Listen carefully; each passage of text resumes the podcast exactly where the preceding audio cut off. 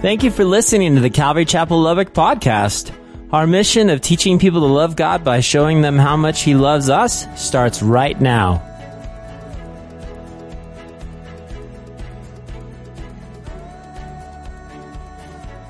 Like, I'm wondering if you were a superhero, what superpower you would choose. If you could choose only one. Now, as you can imagine, I've thought about this, but I'm totally conflicted. Like, I don't know whether I would want super strength or whether I'd want flight or whether I'd want invisibility. I know for sure I'd want a cool costume. Like I'd want a really cool logo on my chest. I'd want a cool helmet or mask, maybe both. And then there's the secret identity to think about. You know, something like Peter Parker? Not so much. Bruce Wayne? Maybe. Tony Stark, that's what I'm talking about. And don't forget about like the base or the headquarters. Imagine your very own Batcave or Fortress of Solitude. How awesome would that be? Anybody here into superheroes when you were a kid? Yeah, maybe still a little bit, maybe more than a little bit. When I was a kid, I used to read superhero comic books, and sometimes I would watch superhero cartoons on TV. And if I'm keeping it real, sometimes I would pretend that I was a superhero. Now, kids today have got it made. 6 months in the road this year, 9 months last year, our daughter Adessa, she spends lots of road hours with her iPad. And this is why I say kids today have it made. I mean, between their cell phones and their tablets and their gaming systems, they're never more than one click away from being able to pretend to be almost anyone or to do almost anything, right? When I was a kid, if I wanted to play superhero, Mom did not hand me an iPad. She handed me a tattered old bath towel and a safety pin. Man, I'd wrap that towel around my shoulders, and Mom would help me get it pinned up tight, and hours of fun would follow. Now, kids today would get like 5 minutes out of that. First 4 would be spent complaining about how lame it was. But we could make it work all day long, right? Isn't it true, though, that even as adults, there's something inside of us that wants to be a hero? Isn't there something deep down inside of you that wants to, like, do something heroic, that wants to live heroically? That's what we're going to talk about tonight. So if you haven't already, let's turn in our Bibles to Joshua chapter 2. There we're going to meet a woman who was totally a hero. She did something so heroic. She learned to live her life heroically. And from her, we're going to learn 3 things that we have to do if we too are going to live heroically. And all of this in the end kind of fits into the Christmas story. We'll get to that later. First, as you're finding your place, let me just pray and ask, Lord, that you would speak to us through your word. Lord, even as we're in the holiday season, you know, we've had Thanksgiving, now it's rushing toward Christmas, and we just so want to not lose you in the midst of the busyness. And so even tonight, Lord, those here taking this time to set aside, to worship, to pray, to study, Lord, meet us here and speak to us, we pray, in Jesus' name, amen. The first thing we have to do if we're going to live heroically is we have to let go of the past. We're going to start really slow, but then pick up a lot of speed by the end. So don't panic when we hunker down here for a while, but we're going to start by talking about the need to let go of the past. Verse 1. Now Joshua, the son of Nun, sent out 2 men from Acacia Grove to spy secretly, saying, "Go, view the land, especially Jericho." So they went and came to the house of a harlot named Rahab and lodged there. Now this is a generation after the Exodus. If you haven't read the book, you've seen the movie, right? The Ten Commandments with Charlton Heston. Maybe you went the animated route, saw The Prince of Egypt. Either way, this story takes place right after that story. So Joshua has succeeded Moses. The people have crossed the river, and they're ready now to conquer the land that God has promised them when they come to this place called Acacia Grove. At least that's what it's called in the New King James Version. Now, if you find that place name sounds familiar, it totally should sound familiar. It was there in Acacia Grove, just a generation before, that the men of Israel were seduced by the women of Moab. Their fathers seduced by the women of Moab. And so, long story short, as a result of their unfaithfulness to God and their unfaithfulness to their families, 24,000 people died. I mean, that means there were people that went forward without a husband. others who went forward, or that a father or a son. And you know that every single year on an anniversary, they'd be reminded. You know that every single year on a birthday, they would be reminded. You know for sure, as they gathered in this place where all these things happened not so long before, they would be reminded about how the choices of one generation affect the next. It makes me think about how I've been affected by the choices that my parents made. And it challenges me to think about how the choices that I'm making affect my daughters, one grown, one still at home, and now granddaughter. That's right, we have a 2-year-old granddaughter in Keller, in Fort Worth, Texas. And so it makes me think even about how my choices might affect her. You know, maybe your family of origin isn't so different from mine. Has there been something in your family, something that is harmful, something that is hurtful, that has gone on and on, like maybe generation after generation? In my family, that thing has been alcoholism. My dad was an alcoholic. Now, if he were here tonight, if he was, on the front row, he would probably say that he is a recovering alcoholic, just because that's the language lots of people use today. But I'm so happy to tell you that my dad has been sober now for years. Not before it cost him his marriage to my mother. And not before it very nearly cost him his second marriage. But to see the way my dad has put his life back together is an amazing thing. Like his life is so much better since he got sober. I'm really proud of him. But it wasn't just my dad, it was his dad. My grandfather was an alcoholic.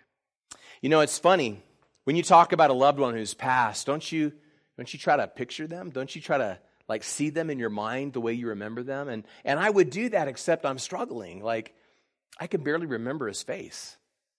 It's funny, I could probably count on one hand the number of times I saw him in my entire life, and not for a lack of opportunity. My grandfather on my dad's side, he lived well into my adulthood, certainly into my 30s. But, again, he was alienated from the rest of the family. You see, he and my grandmother were married and divorced twice to each other. They were married, they got divorced, they tried it again, they failed again. And no doubt the failure of both marriages was due in large part to my grandfather's alcohol abuse. Now, it's not hard, is it, to imagine what that meant for my dad? For my dad, that meant growing up largely without a father figure in the home. And for my dad, it meant growing up largely in poverty. Fact is, my dad and his brothers, my uncles, lived with their mother, my grandmother, who lived with her own mother, my great-grandmother, in public housing in San Bernardino, California, the projects known as Waterman Gardens. And that had to affect the way my dad raised me and my sister Cheryl. It's been some years now since my grandfather passed. I don't remember exactly when it was. I was pastoring Calvary Austin at the time, and probably 2 months later, I was in California for our annual pastors' conference. I did as I often did. I stuck around an extra day or two to visit my dad in Orange County when the conference had ended. And so there I am in my dad's living room 2 months after he's buried his own dad. And he was telling me what it was like for him to travel to Stockton, where my grandfather had spent his final years. What it was like for him to enter the house and to go through his personal belongings. And just then my dad asked me if I would wait right there while he went in the other room. So I waited, and it wasn't long before he came back carrying a box. I want to talk about this box for a minute because I've got one like it, and I'm guessing some of you do too.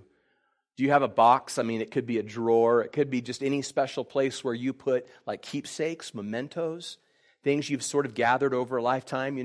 Maybe when you move from one place to another, even one state to another, you've taken them with you or saved them or preserved them. So I've got a little box like that, a little brown wooden box that says San Diego on the front.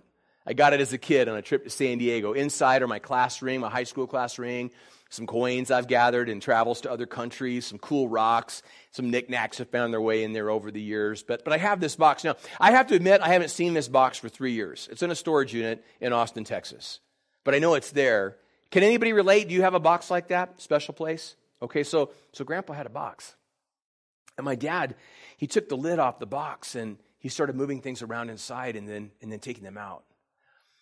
And he took out a document, and it was a certificate of divorce. I don't remember now whether it was the first divorce or the second. He reached back in, and he took out a picture of my Uncle Bill when Bill was a baby. In this picture, he's on my grandfather's knee. Bill was later killed in action in Vietnam. And then my dad reached back in my grandfather's box and he took out my kindergarten picture and my first grade picture and my second grade picture.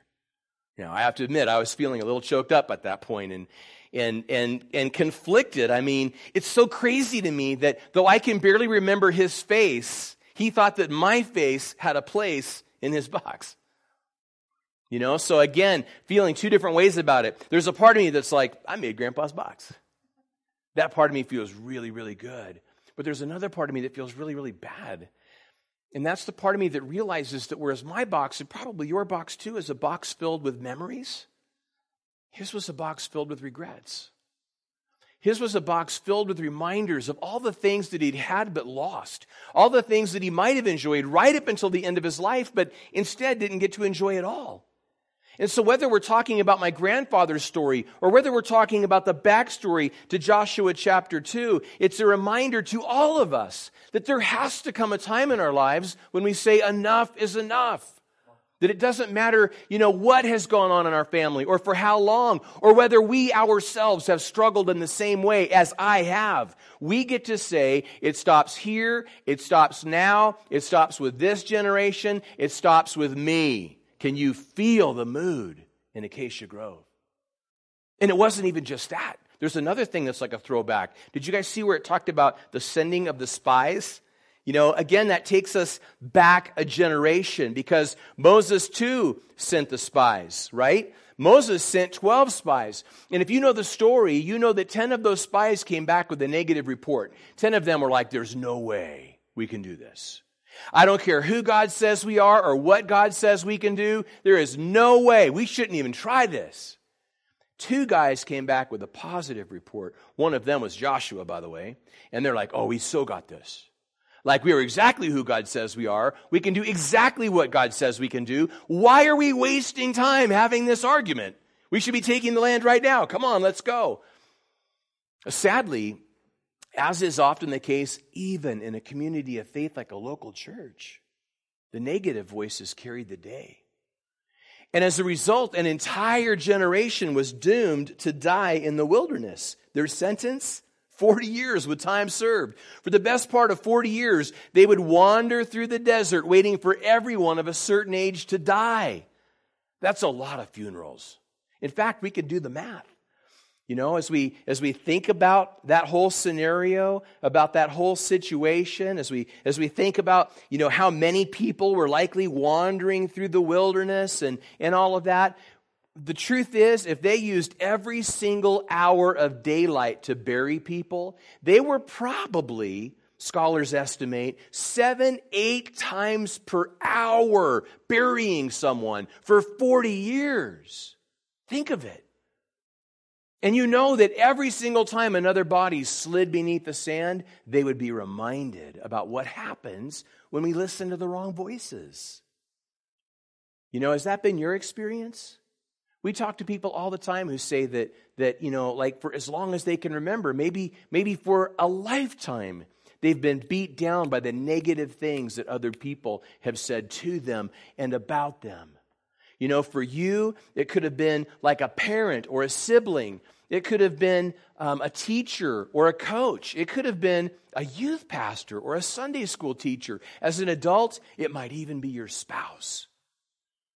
But for as long as you can remember, you've just been beat down by this message about you that's at odds with what God says about you. If that's been your experience, I am so sorry. That could be really hard to overcome. Isn't it true, though, that for all of us, even if we don't relate to that, or at least not as a lifelong thing, isn't it true that for all of us, the biggest problem isn't with the story they tell us about us, but with the story we tell ourselves?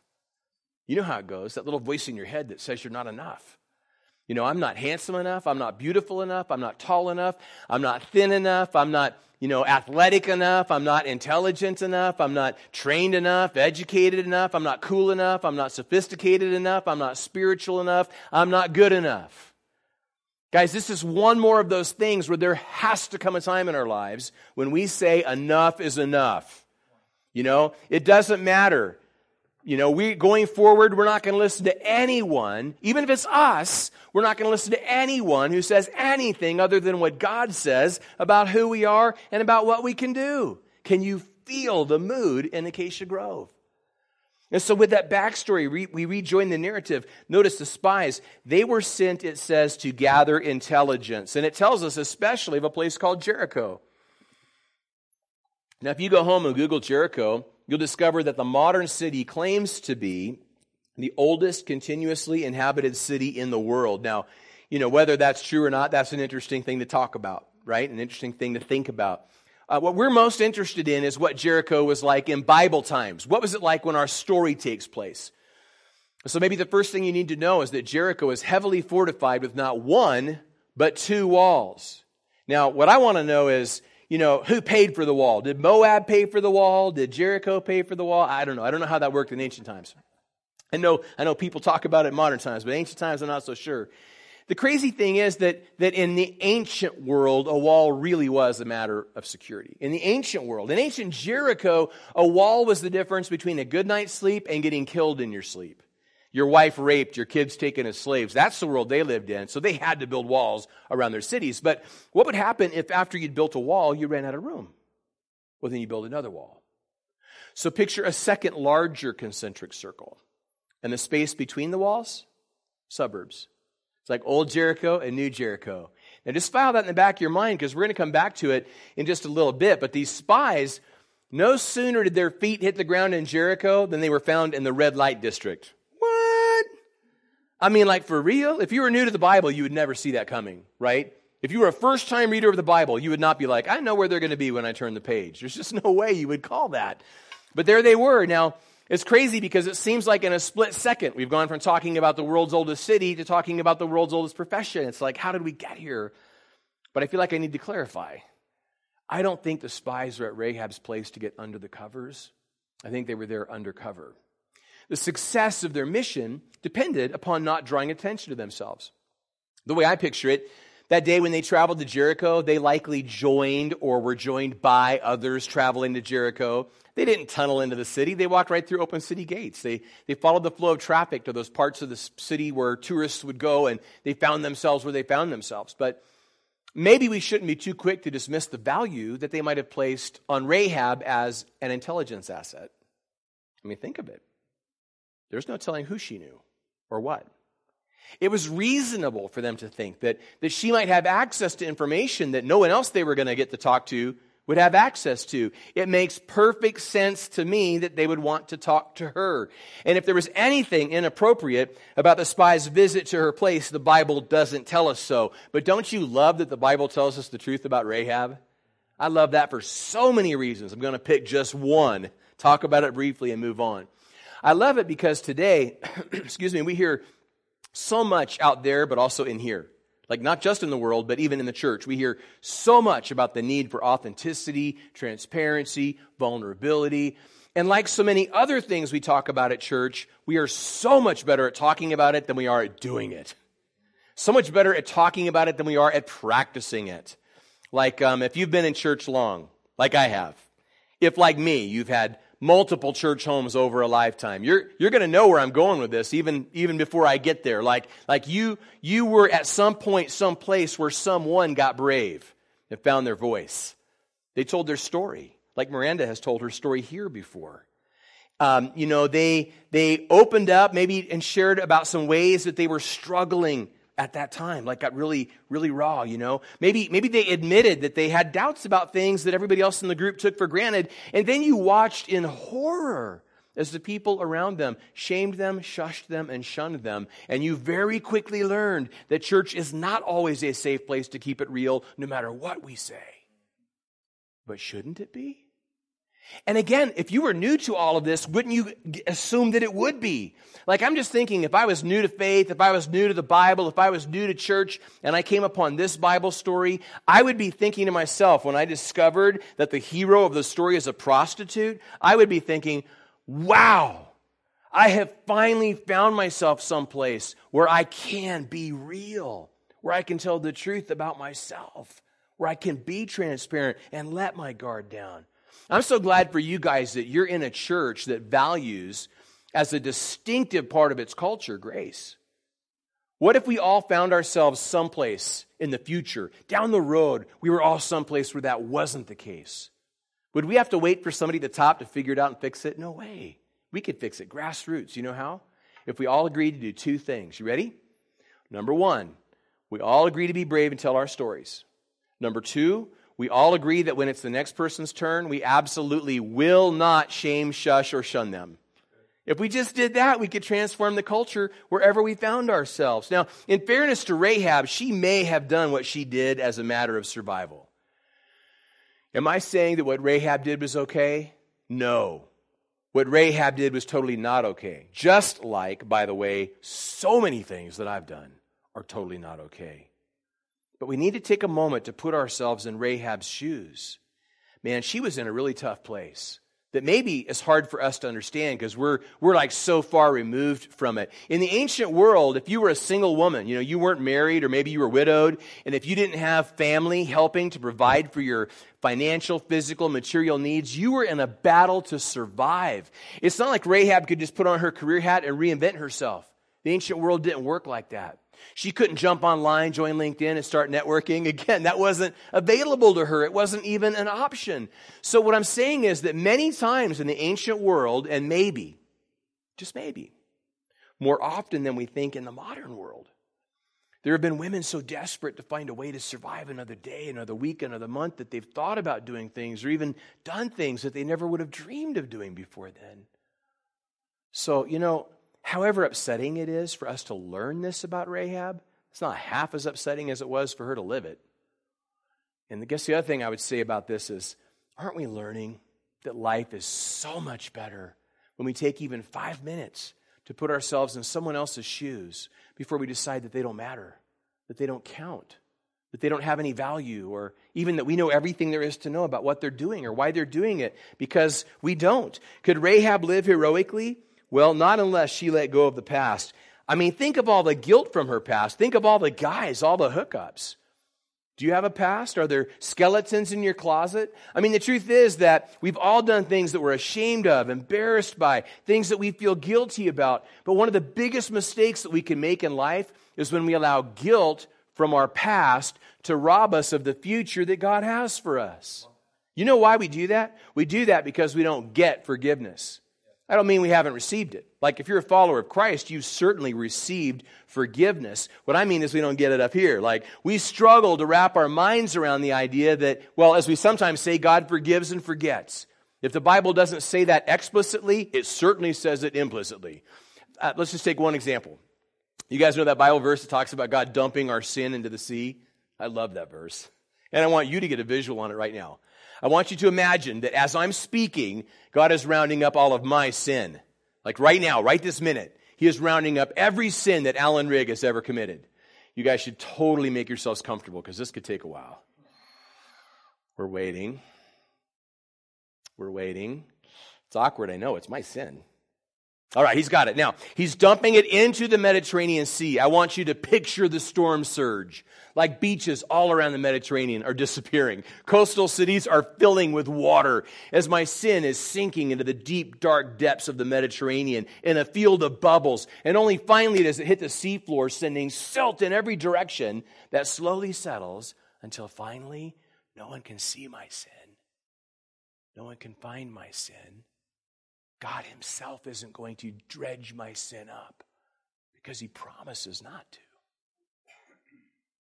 Now, with that image in your mind, do you think it's possible there could ever come a time when you are allowing guilt from our past to rob us of the future that God has for us, that God might look at us and say, I'm over it, why aren't you? Have you allowed a handful of guilty memories to control your life? To define you, to tell you who you are. You know, those things you feel guilty about, they're a part of your story, but they're not your whole story.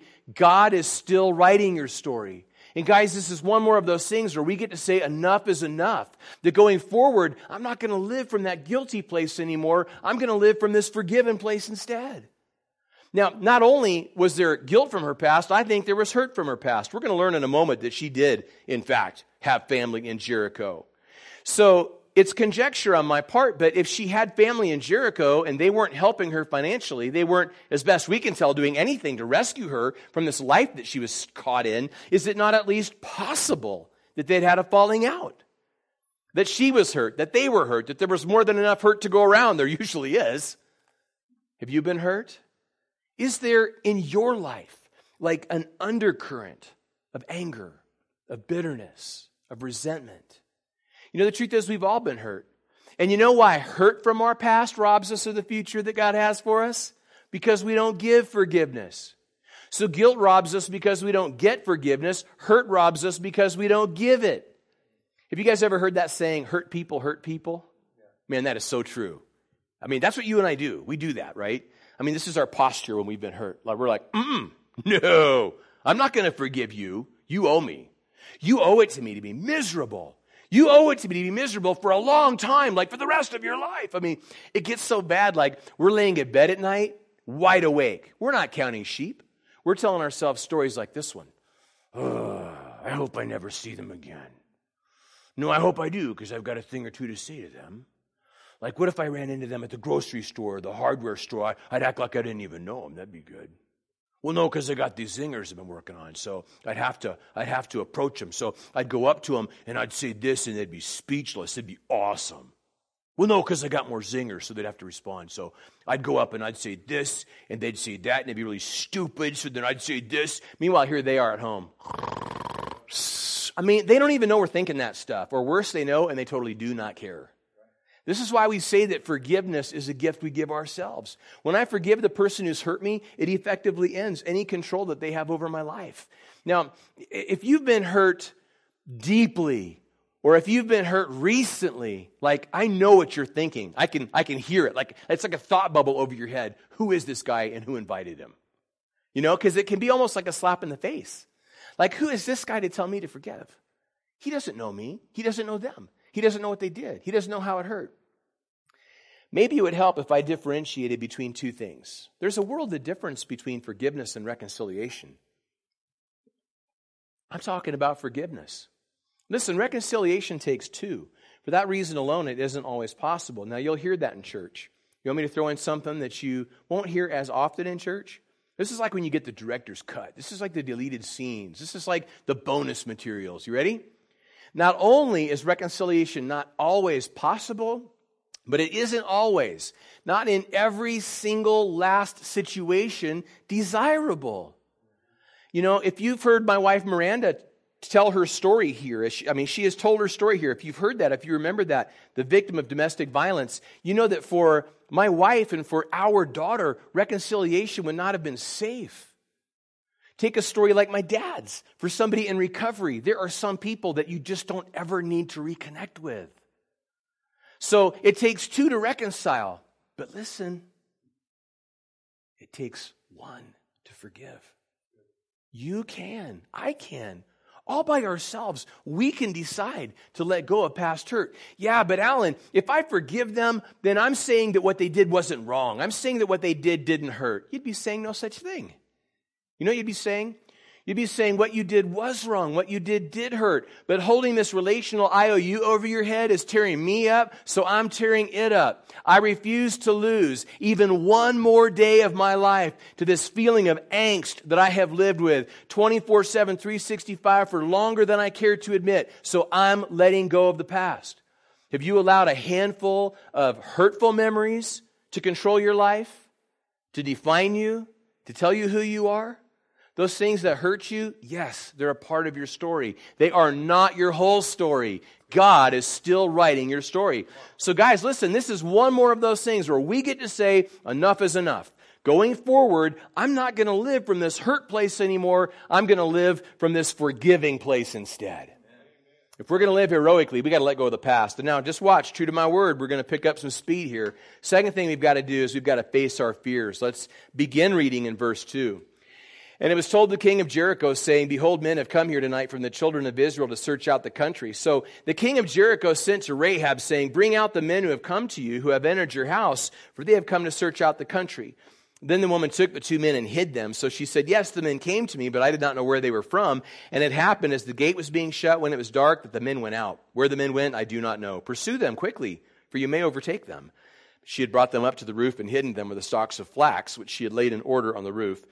And then the men pursued them by the road to the Jordan to the fords. And as soon as those who pursued them had gone out, they shut the gate. So the spies had been followed, found out, somehow or other. Could Rahab live heroically? Not unless she faced her fears. Fear is so universal. Like, I know that everybody experiences fear to different degrees at different times. Have you guys ever heard of that website, phobialist.com? You'll have to check it out, like, when you get home. They've cataloged over 500 phobias. It's like you're scared of stuff you hadn't even thought of yet. It's crazy. Anybody here afraid of heights? Yeah. So you're not even lifting your hand all the way up over your head, because that would be, like, too far off the ground. Anybody have an unnatural fear of needles? Like, you know, I mean, nobody likes to get a shot or a blood draw, but for you, that's a really bad day. Yeah. So you couldn't raise your hand too high because you're sore from that flu shot that you got. Anybody here, like, have an unnatural fear of spiders? Like, for you, that's the real home invasion. There's a spider anywhere in the house. Yeah.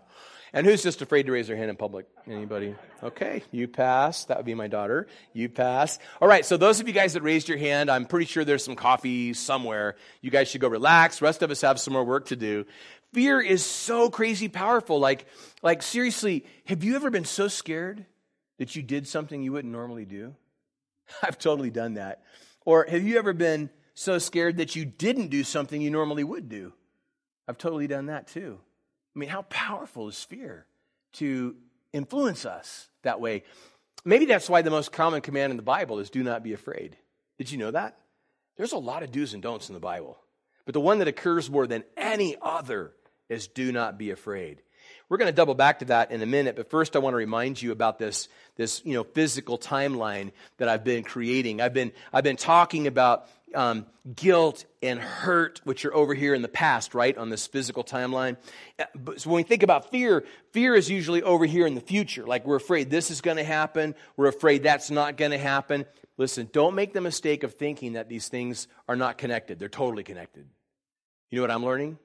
I'm learning that in life, if I don't make peace with the past, I will almost always fear the future. And Rahab, she had every reason to be afraid. She was about to risk her life to hide the spies and to lie for them.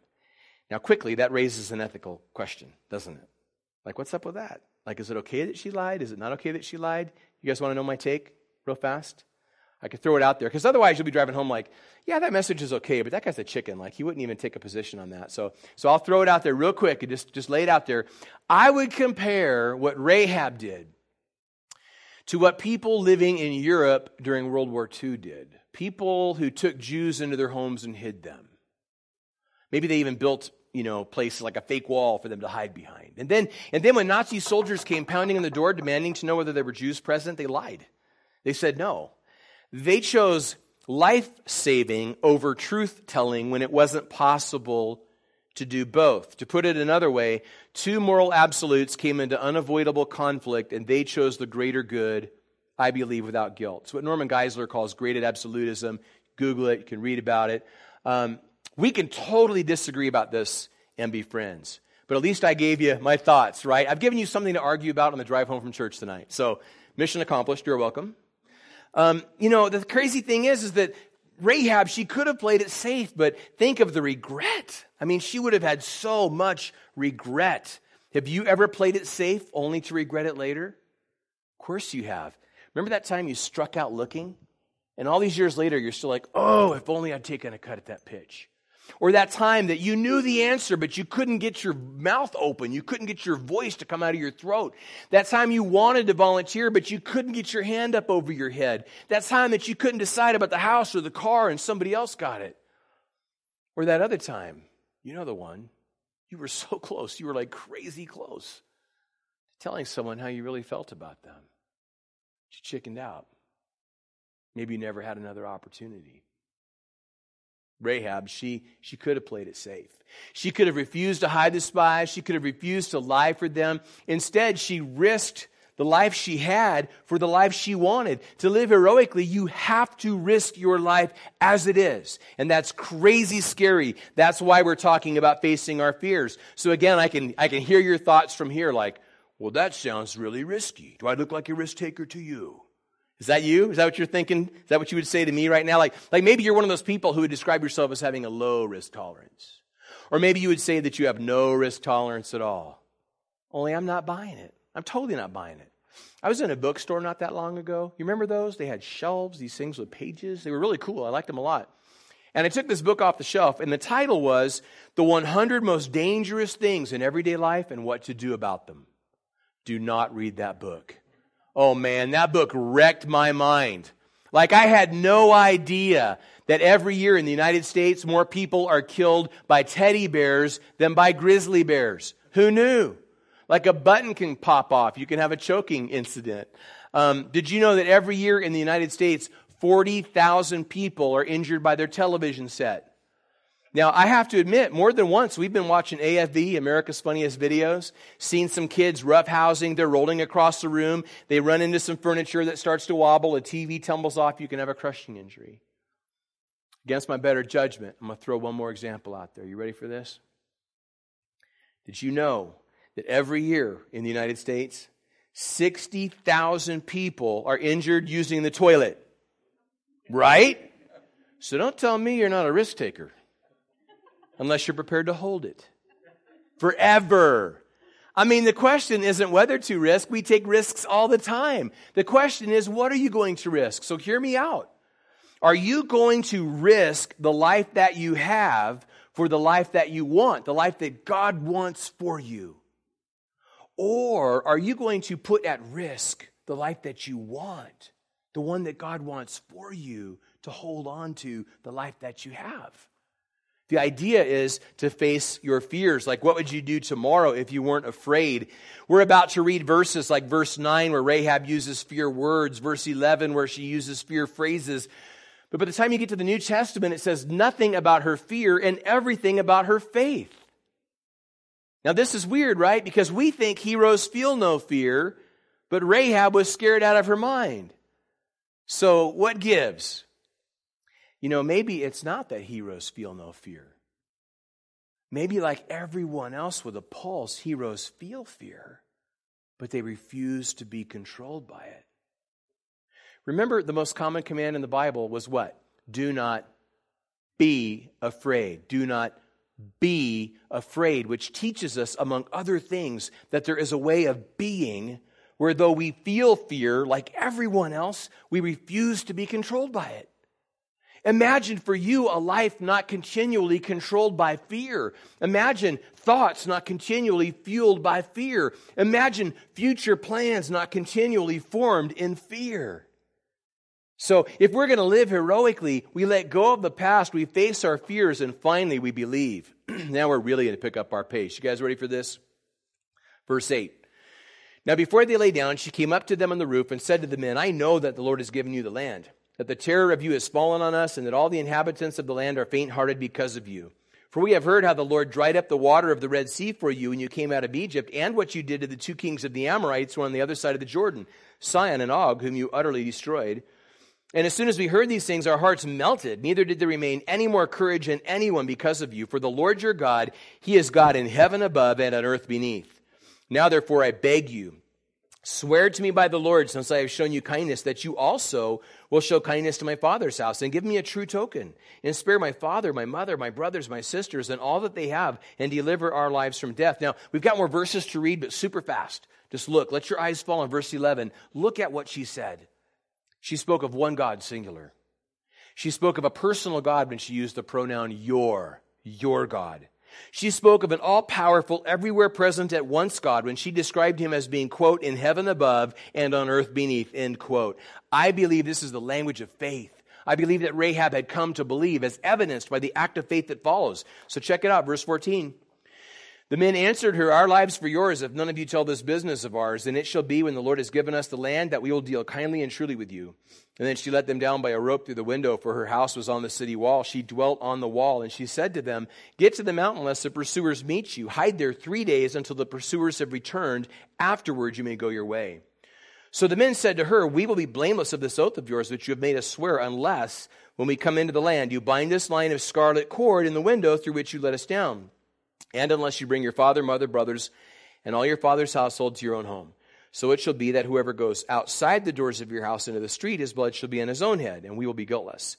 And whoever is with you in the house, his blood shall be on our head if a hand is laid on him. And if you tell this business of ours, then we will be free from your oath which you made us swear. Then she said, according to your words, so be it. And she sent them away, and they departed, and she bound the scarlet cord in the window. Now, notice, not just once, but twice in verse 15, it says that she lived on the wall. So you and I, we're hanging out together, and we are on the approach to Jericho. From where we stand side by side, we can see the inner wall, but we don't care about that. We're focused on the outer wall where Rahab lived. Now go home, check three sources, you get three different descriptions. Here's one. What we might be looking at is like a 15-foot earthen retaining wall, and then on top of that, like a 25-foot brick wall. So you see her window? Come on, let's approach the wall. We're going to walk right up to the wall, and we're going to look right up at her window, and we're looking up, what, like 40 feet, right? Which raises a question. What in the world was Rahab doing with a 40 or 50-foot rope laying around the house? I mean, did everybody in Jericho keep a 50-footer in the coffee table? Did only people living in the wall keep a 50-foot rope, on a hook by the window? I don't know, but I'm guessing these were not the first men to make a hasty escape from Rahab's place. Just throwing that little observation out there. Now, she wasn't letting them go anywhere until she had a deal, which raises a better question than the rope question, as entertaining as that is, at least to me. And that is, why didn't she go with them? She could have led them to a cave in the hill country of Judah. Then when it was safe, she could have followed them to Acacia Grove. What if they didn't come back? What if they came back but didn't keep their word, didn't keep the deal? What if before they could come back and keep the deal, she'd been found out? They would have killed her for sure in Jericho if they'd known what she was up to, right?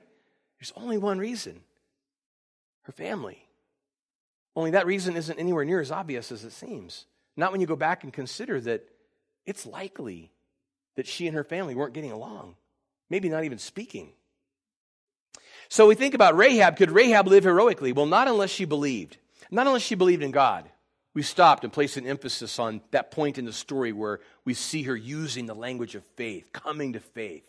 Not unless she believed in herself, by which I mean the woman that God was making her. And not unless she believed in the future, her future, by which I mean the future that God was forming for her, but not for her alone. It's an amazing thing because, Rahab had so many reasons not to care about anyone's future but her own. She'd been overlooked by all the eligible bachelors of Jericho. She'd been used by immoral men from far and wide. As best we can tell, she'd been abandoned by her own family. Who would blame her for wanting to get out and never look back? The idea is to believe God for a big future that makes us and others bigger. As Christians, man, we love to talk about the future. We've got, books about how to kind of like put vision together, how to craft it, how to word it, how to share it, and all of that. Sometimes we talk about like having a God-given dream. Listen, if your God-given dream is only big enough for you, that's not God's dream for you. God's dream for you will always be so big that there's room in it for you and for others. And Rahab is the most amazing case in point. By the time we get to chapter 6, we discovered that when the battle went down, she and her family were spared. And then just 2 verses later, we find out that when the book of Joshua was written, that Rahab was alive and well and living as a part of their community. How awesome is that? Not half as awesome as this, because you get to the end of the Old Testament and then you turn through those blank pages, the ones between the Testaments, and then you turn to the first book of the New Testament and to the first chapter of the first book and to the first verses of the first chapter, and there you find a tree, but not just any tree, a family tree, Jesus' family tree. As part of the Christmas story, you might even think of it as a Christmas tree. And I've got to describe this tree for you because it's so amazing. It's so impressive. It has these huge branches that go off in every direction. And on each branch is carved the name of a woman or a man who lived heroically. And on one branch, for everyone to see, for you to see right where you're sitting, are R-A-H-A-B, Rahab. You know what this means, right? It means that not only had she become a part of their community, but she'd fallen in love. She'd gotten married. And she had kids who had kids who had kids until finally one of her descendants was Jesus, God in the flesh, the Savior of the world, who many rightly see in the color of cord that she was told to tie in her window. That scarlet cord suggesting the blood that Jesus would one day shed on the cross to make all of this amazing stuff that we're talking about possible. Oh my goodness. I mean, clearly Rahab had this amazing ability to believe God for a bigger, better future. But do you think that even Rahab could have imagined this? From prostitute to mother. How long? How long had Rahab worn a big old label that said prostitute? And God comes along and He takes hold of the corner of that label and listen, rip! And in its place, He puts a new label that says, Mother. You know, if you were here the weekend that Miranda shared her story of surviving domestic violence and losing everything, losing her marriage and her ministry and all of her material things, you know, you can easily understand as I tell you that God comes along and, you know, here's Miranda's divorce label. And God comes along and He takes hold of the corner of that. And listen, rip! And in its place, He puts a new label that says, wife, my wife. Many of you don't know as much about my story. In a nutshell, I had a very similar experience. You know, 9 years ago now that I was pastoring Calvary Austin, and my wife left me and our then 17-year-old daughter. And like Miranda, I lost everything. Man, I lost my marriage. I lost my ministry. I, too, lost all of my material things. I remember the day I returned my car. I remember the day I came home to find the foreclosure notice on the door of my house. What I'm getting at is that we both know what it's like to live a labeled life, to see the way people look at you, the way they talk about you, the way even in public places they sneak pictures with their cell phone and send them to who knows who, saying who knows what. We both know what it's like to have people in our worlds who won't ever let us forget. But again, God comes along and takes hold of the corner of my divorce label. Rip! And in its place puts a new label that says husband. What label do you need to see and hear God tearing from you tonight? Failure, rip. Loser, rip. Sinner, rip. And what label do you need to see God putting in its place? I'm going to say a prayer. Miranda's going to come up. We're going to lead you guys to one last worship song. Before I say that prayer, can I make a suggestion as to what you might do when you get home tonight? Isn't that thoughtful of me to plan the rest of your evening for you? See how I roll? I want to suggest that when you get home tonight, you find a tattered old bath towel and a safety pin.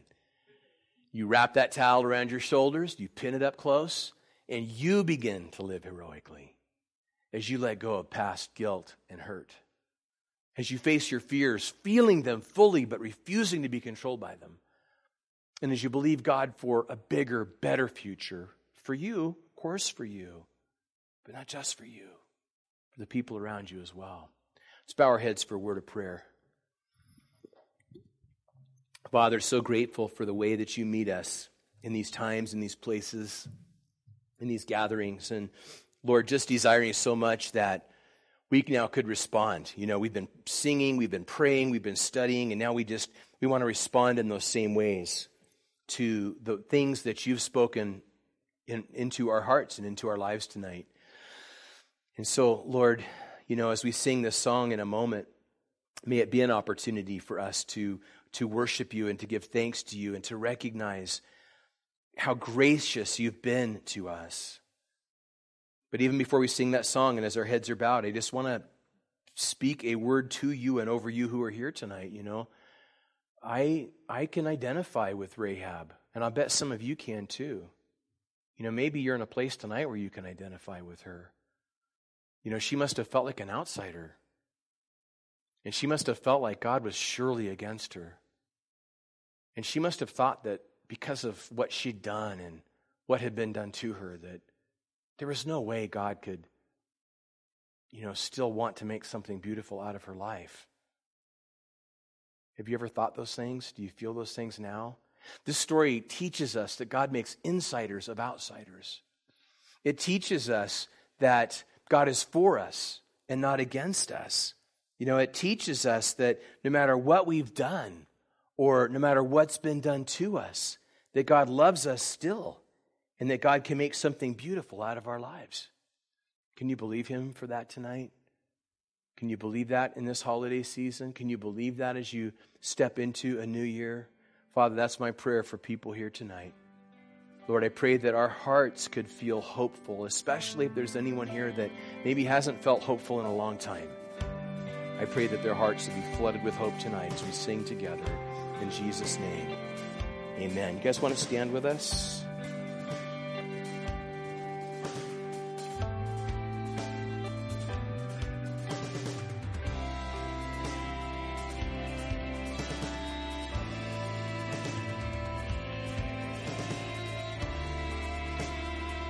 Hey, this is Pastor Josh. I hope this message has encouraged you in your walk with Jesus. If it has, we would love to hear your story of how it has impacted you, or especially if you responded to the invitation to receive Jesus into your heart as your Lord and Savior. To get in touch or to receive more information, please contact us by phone at 806-799-2227 or send an email to calvarylubbock@hotmail.com. Again, that phone number is 806-799-2227. Also, if you want to partner with us financially to take the gospel to West Texas and the world, please click on the donate button on calvarychapellubbock.org. Thanks for listening to the podcast. May God richly bless you.